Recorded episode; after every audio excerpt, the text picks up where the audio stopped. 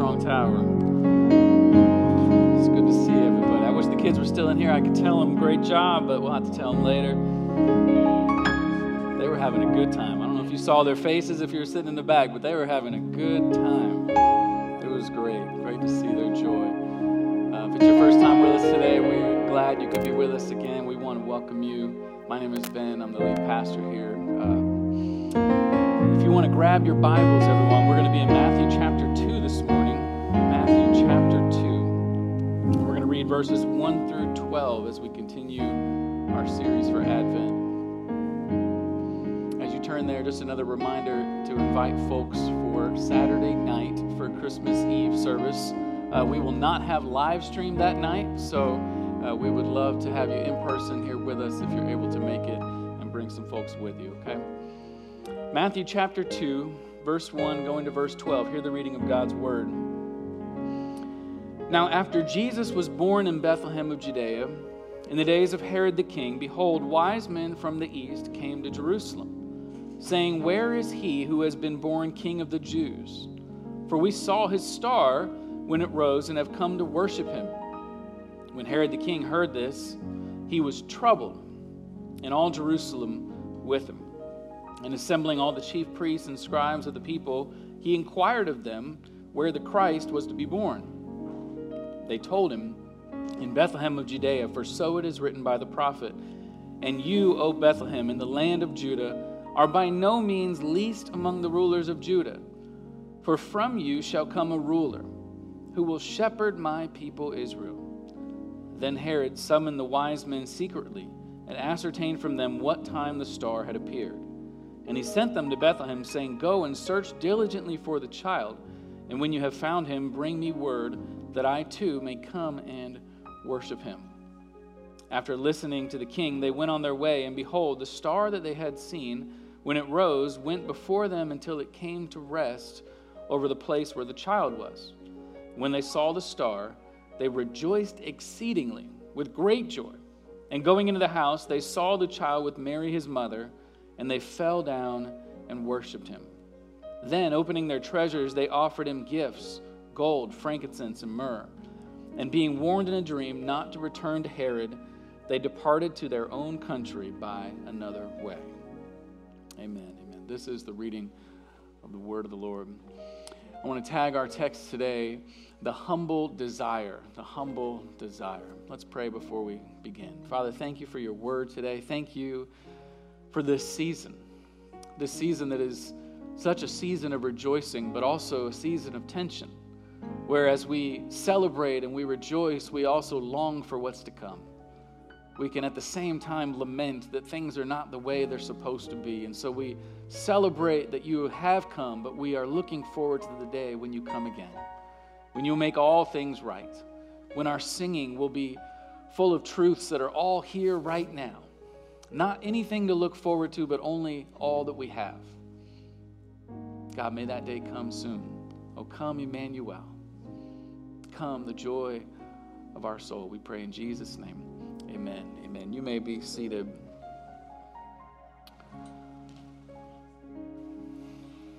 We often don't know what lurks below the surface, do we? In 2007, I believe it was the month of April, there was this massive earthquake that shook the Solomon Islands right off the coast of Australia. And as often happens with that kind of major disturbance, uh, it shook up the area around it. There, there was uh, aftershocks, there was a tsunami that came, and, and there were many things that happened in that area just to the, the natural uh, surrounding region. But one of the things that no one expected was what came out of the bottom of the ocean. In fact, uh, one of the things that, that was revealed that was sitting underneath the surface was a World War II torpedo boat that was actually in almost perfect condition sitting at the bottom of the ocean for over 60 years. All of the bombs on the boat were still active. They had to actually call in a bomb squad to detonate these bombs safely to make sure that no one was harmed because this boat just came out of nowhere floating up to the top of the surface. What I found out as I was hearing this story was actually that there is over 80%, listen to this, over 80% of the bottom of the ocean is completely unexplored. Can you imagine that? 80% of our ocean, we have no idea what is at the bottom. And so, what they say is there's actually probably many more items, lots of war wreckage over, the, over that whole area in the Solomon Islands that is just sitting there, down there waiting to be revealed, waiting to be exposed if there's another shaking. It's waiting. Now, what's interesting is the song we just sang with the cute little faces with the kids, right? Hark the Herald Angels Sing. The traditional version of that song actually has another verse that we didn't sing that is, uh, it has this phrase. This phrase is, Come, desire of nations, come. And it's, it's from an Old Testament prophet, Haggai, who prophesied in the time where Israel was returning from exile. They're coming back into the land. They're trying to rebuild everything. And one of the things that they rebuild was the temple. And as they're rebuilding the temple, some of the people who were around or, or heard stories about the glory of the previous temple are starting to grieve because the new temple is not as glorious as the old temple. And so now they're starting to grieve this process, and Haggai, this prophet, he says this in chapter 2, or God says it through him. God says, And I will shake all the nations, and the desire, listen to this, the desire of all nations shall come, and I will fill this house with glory. He says to them, Don't worry about this physical temple. I'm going to bring something even more glorious. And when I do, this something is actually going to be a someone. It will be the desire of all the nations, and he, this Messiah, is going to shake up everything. When Jesus comes, nothing is going to be like it was before. It's going to shake up all the stuff that's below the surface because God is going to get below the surface. He's going to get below what you see below what you experience on your everyday life. He's going to get down to the surface, and when he gets down to the bottom, it's going to be more glorious than anything else you could imagine. See, we're continuing our Advent series today, and we've been looking at Advent as a season where we're both celebrating and we're waiting. We're, we're celebrating that Jesus has come, we're, we're celebrating his birth and the first coming, but we're also waiting and longing for the day when he will come again. And so Advent lives in this in between that we're, we're living in the celebration, but we're also hopeful that there's something even greater. And this season, we've been looking at a theme of humility and how humility is found in all of these classic stories of Jesus' birth. And humility, if anything, gets below the surface right? Humility is, is this characteristic, this virtue that isn't just high and lifted up and, and something that you see on the outside and very public and, and, and, and pronounced, but humility is actually down at the bottom. Humility is this thing deep in our hearts that God wants to cultivate. God wants to get below what you see down to the depths of your heart. So, how does the gospel do that? How does Jesus coming get to the bottom of our heart, below the, all the, the surface level pride? That's what I want to look at today. First, we have to see that the gospel reveals that we have a desire for the king. A desire for the king. This is the first point. Look at verse 1 with me as we jump into the story. Now, after Jesus was born in Bethlehem of Judea, in the days of Herod the king, behold, wise men from the east came to Jerusalem, saying, Where is he who has been born king of the Jews? For we saw his star when it rose and have come to worship him. Now, pause there for a second because sometimes we get so familiar with these Christmas stories that you miss the incredible nature of what's actually happening here. Because sometimes we get so familiar with these figurines in our house, these little men that are sitting on the mantle or maybe hanging on your Christmas tree, and, and we call them wise men or magi. And, and there's been traditions that have, uh, that have kind of blossomed out of the texture of the scriptures. And some traditions have these men being kings because of the type of gifts that they bring. These are the type of gifts that maybe kings would have. And then other traditions have these men maybe being three men because there's three different gifts. So maybe there's three men. But both of those things are not actually in the text. We don't know how many men there were. We, don't know a lot about their background. All Matthew tells us is that they were magi. And even the term magi, we know very little about.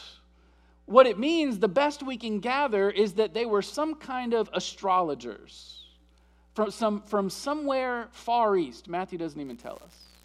So they were men who were seeking out the stars. They, they, they were people who were studying the stars and seeking out the meaning of these stars. But what's interesting to me is these men were not the type of men you might expect. These, these were not Jewish men, these were Gentiles. They, they were people who were not familiar with the scriptures. These, these were not uh, Orthodox men. These, these were what you would call pagans. They, they were worshiping other gods, probably. These were not people who were at the top of society's social structure. These were people who were pushed to the margins, interested in astrology. These were the last people on earth you would think that Matthew would open the gospel with as the people who first come to Jesus, but they are. Why is that? It's very intentional. God is doing something in this story. God is showing that the nations are coming to the Christ. God is saying that just as Haggai had promised, when the Christ comes, the desire of nations is going to come. And so, all the desires in the nations that are far off, all the people that no one would expect, are going to flock to him because he's their desire. All of their desires. Listen, every single desire finds its fulfillment in the desire for Jesus. Jesus, this desire of all nations. Lord, make me holy, but not yet. That was the prayer of a young Augustine. Maybe you've heard that name before. He prayed that prayer Lord, make me holy, but not yet. You ever prayed something like that? Augustine was a young man who, in the fourth century, was growing up in northern Africa, and he grew up with a believing mother, but he wanted nothing to do with her Christian faith. And so, as soon as he got old enough, Augustine decided he's going to run away from home and, and go to school and live a wild party in life. And so, Augustine did just that. He moves away and he chases after women and he chases after pleasure and he chases after everything he can find that can try to give him some, some kind of high, some kind of pleasure that would maybe uh, take away the pain that he's feeling and give him a sense of joy. And he would go from one woman to the next woman to the next woman. He was a fourth century player, Augustine. And when none of the parties and none of the women would do it for Augustine, he decided he was going to go to the schools. And so he went to every philosophy he could find, and he's studying the books and he's studying the religions, and he's trying to find something that would answer all his questions, and nothing would do it. Until one day, Augustine sat down and he started to read the Bible that his mother read. And he opens up to the book of Romans and he reads the book of Romans. And while reading the book of Romans, Augustine, who would later be Saint Augustine, comes to faith in Jesus and he would become one of the most influential people in all of church history and even Western society. And this is what he would write in his confessions. He would say this famously He would say, Our hearts are restless, O Lord, until they find their rest in you. He knew that from personal experience. He knew that he had searched everywhere he could go. And, and he, he tried to have every experience he could possibly have that would maybe fill his heart. And it was restless after restless after restless until he found Jesus. See, there was a greater desire beneath all of his other desires. I want to tell you this morning that all of us are searching for Jesus, but not all of us know it. All of us are searching for Jesus. Pick whatever the desire is that you have in your life. You are like the Magi. You are coming searching for the Christ. You are looking for him. I mean, pick the issue. In our day, a lot of folks in the culture, we are looking for justice. Amen. We, we want to see that here at Strong Tower. We want to see justice roll down in our education system, in our judicial system, in all the different areas of life. We want to see justice. But listen, where does that desire come from? That desire comes from the God who is the just one. That your heart, He has designed your heart to want Him. to want his justice, to want him who, who is that that you desire. And so, if you get that desire without getting God, you're going to continue to be restless. If you get justice without Jesus, you'll be restless. Or maybe for some of us, it's purpose in life, right? We're going from one job to the next job, to this career, to that career. We're trying to figure out and how to answer the question how do I make meaning out of my life? How, what, what does God put me in this planet for? What is my purpose? Where do I fit? And for many of us, we're, we're still trying to figure out that answer. And, and so we're searching, going from one thing to the next to the next. And what God is trying to open your eyes to is to see that your purpose is in Him. No job that you get is going to fulfill that no role in the church or no place at your workplace, no, no opportunity that you're waiting for is going to change the fact that your heart desires Him. Him. It's Him. And so it could be any of our desires our desire for love, for hoping a relationship will fulfill, our desire for influence that we're hoping a promotion for, will fulfill. Whatever it is, we all are craving for the King. You're searching for God and you may not even know it. You're searching for Him in all the desires, no matter what you accomplish, no matter who you sleep with, no matter what new house you buy or car you lease, whatever you have, it will remain restless until you rest in Him. That's what's happening here. We're satisfied in Him alone. But sometimes when he comes, we're more disturbed than desiring. And this is what happens next. The second point is disturbed by the king. Look at verse 3. It says, When Herod the king heard this, he was troubled, and all Jerusalem with him. And assembling all the chief priests and scribes of the people, he inquired of them where the Christ was to be born. Now, this is fascinating to me. Herod, as, as history has called him, is Herod the Great right? He, he would go around telling all the Jewish people that he ruled over that you would call me king of the Jews. That, that was the title he preferred from them, that, jo, that uh, Josephus tells us from history. And so we know that this title has baggage for Herod. This is what Herod called himself, king of the Jews. And now Herod hears that there's somebody the Magi is saying is born king of the Jews. You hear that? He, he's not even going to grow up to be king. He is now king. He's born king of the Jews. And Herod hears that, and the Bible says he's disturbed, he's troubled. Uh, the, the word there means there's, there's something going on in, on his heart that you, you, don't, you don't feel good. There's something that's wrong here. And so he gets frustrated, he gets flustered, he gets angry because there can't be another king. What's fascinating is not just him, but all of Jerusalem, the Bible says, is troubled by this news. There's a new king who's a threat. Now, Herod gathers together all the religious leaders and he finds out, you know, where is this king going to be? Who, who is this Christ, this Messiah? And he says, where, where is it going to happen? And they say, Bethlehem. And what's fascinating here to me is that he should have known that. Herod was half Jewish. He grew up around the scriptures. He should have known this was a common knowledge thing of where the Messiah was going to be born that they were all looking forward to. And so, what you see here is Herod had no use for religious things until it became a threat to his life. Herod should have known these things, should have been interested in God, but he had no interest until all of a sudden it was a threat to him. Why? Because Jesus divides. I don't know if you knew this, but the title Christ is not Jesus' last name. It's actually a title of, of political influence. It's a title that means the anointed one. It, it's a title that implies you are the king. And so, what he's saying is Herod is panicking because there's a new king, and it's not Herod.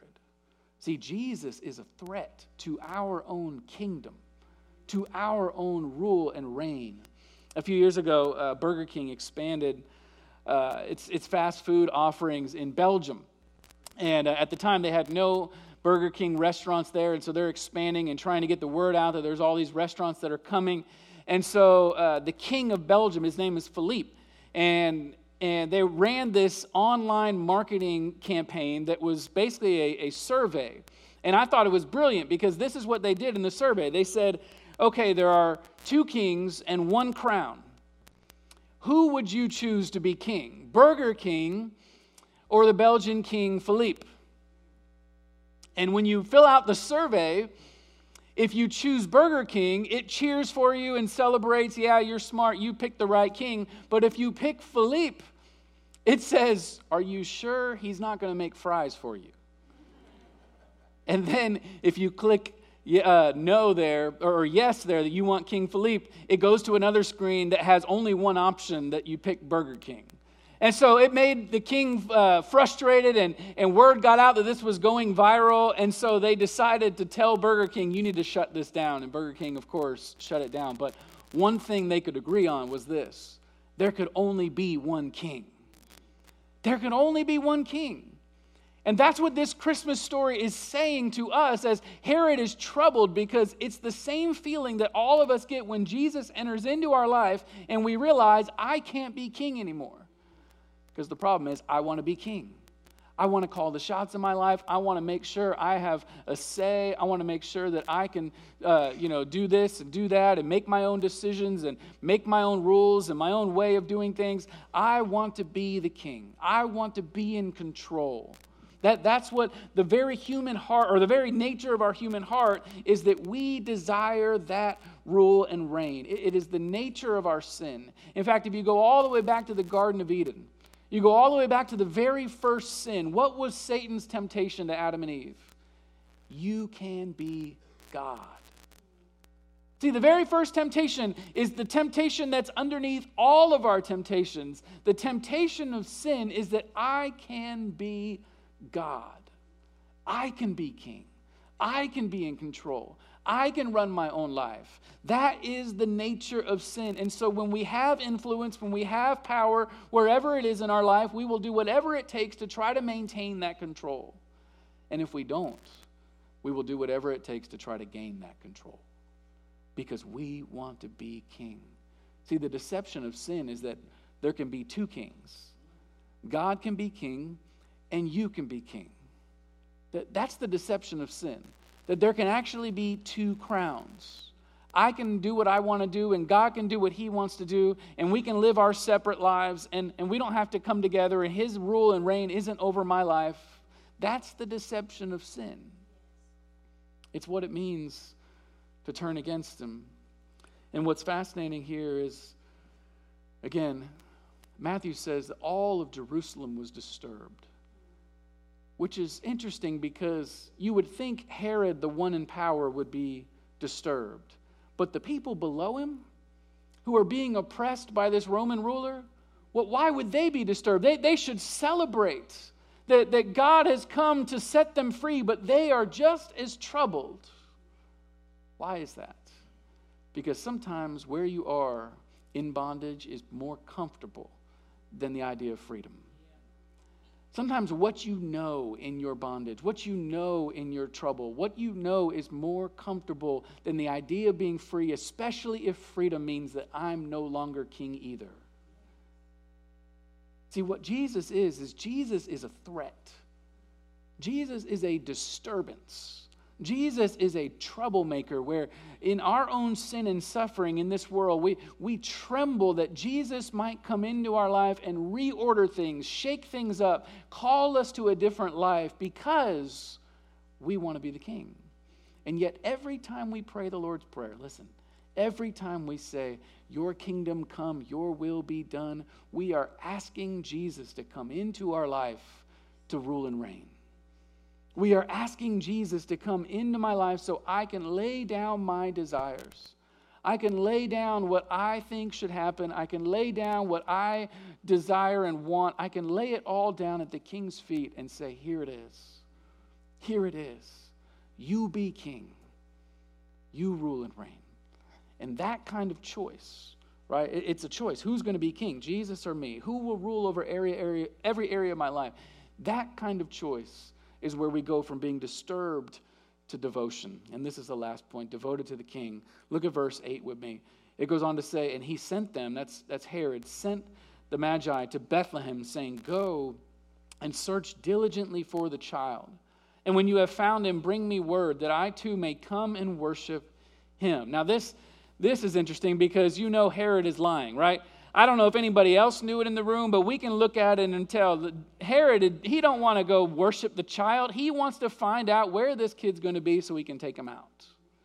So he sends the Magi off to Bethlehem to go find the child, and they follow Herod's order, and they go looking, following this star, and the star settles down on this tiny house in the black midnight of Bethlehem. And this is what it says happens in verse 11.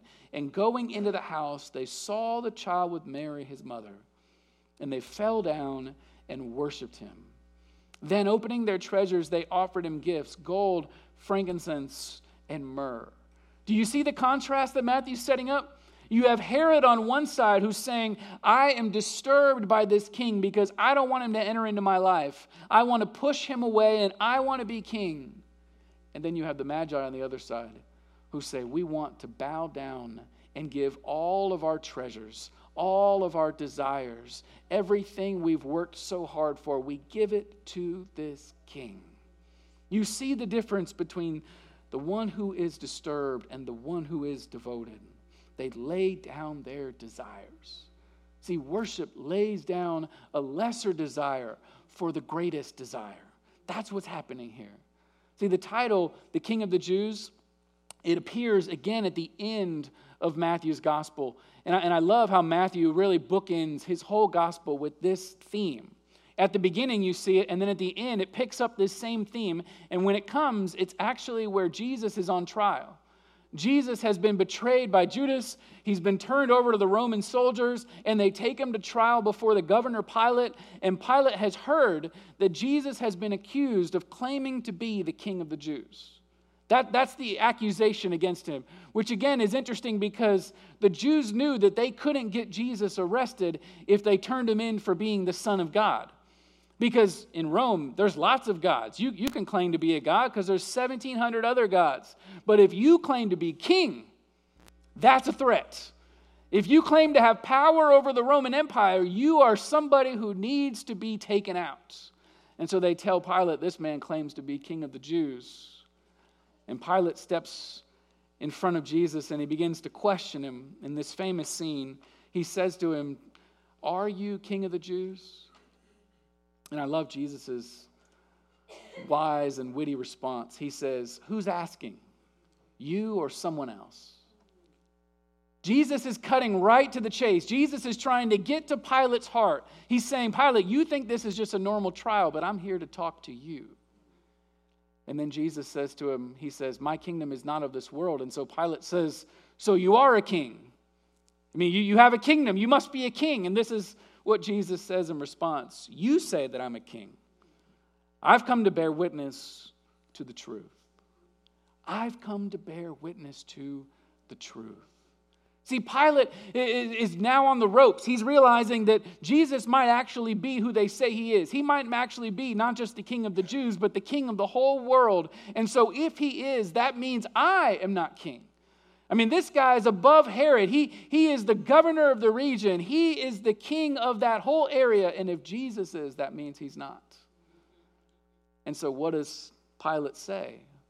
Pilate says, What is truth? What is truth?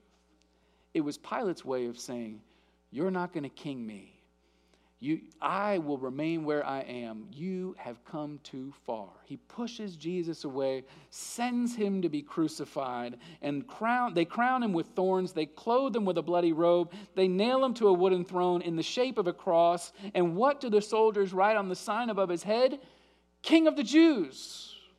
The crowds mocked him in unison Hail, King of the Jews! Hail, King of the Jews! This king would be like no other king as he hung on a cross.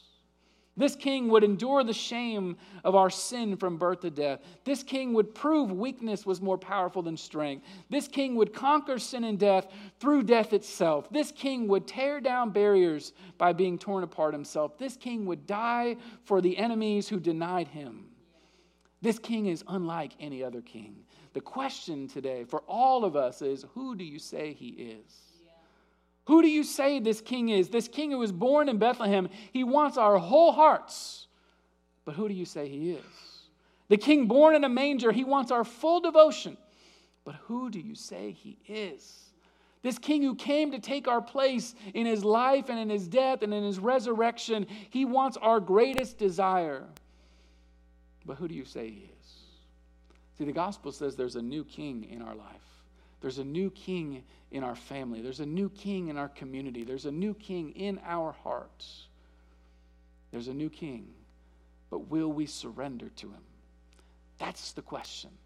Are, are we going to move from being disturbed by his presence or devoted to this king who has come to save us? See, the beauty of this king is that he would lay down his life for his own enemies. He would come, live the life that we're called to live, and die the death that we deserve to die so that we could be with him. The beauty of the gospel is that the way we receive this king into our life is just like the Magi. We only have to bow down. And when we bow down and we give our desires over to Him, He becomes and fills us with the greatest desire. Like when the Magi give their, their little gifts, these little trinkets, they get Jesus. Even more glorious, even more beautiful, because they have said, I've laid down my little things for the greatest desire. Jesus is mine, King. This is what it means to believe. This is the good news. Let's pray.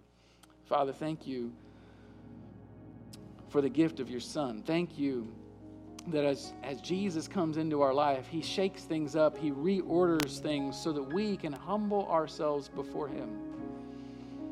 And Lord Jesus, as we come to you to bow down and offer our desires, our treasures, the things in our life that we've been holding on to, that we get disturbed when you call them out. We get disturbed when you question them. We get disturbed when you convict us. Give us the eyes of faith to believe that laying those things down, as valuable as they may seem to us, are nothing in comparison to what we take up. That we get the desire of all nations. We receive the greatest desire we could ever imagine, the thing, the very thing that we're seeking. In all those little things that never fulfill us, never satisfy us. We finally are satisfied in you. God, I pray for us in that, whether we've been believers for decades or are yet to believe, may we know that to be true, that you are the one who satisfies. You are the one who is worthy. And so may we bow down with exceeding joy, with great joy, knowing that you are worthy. We pray in Christ's name for his glory and our good. Amen. Let's stand to our feet as we sing.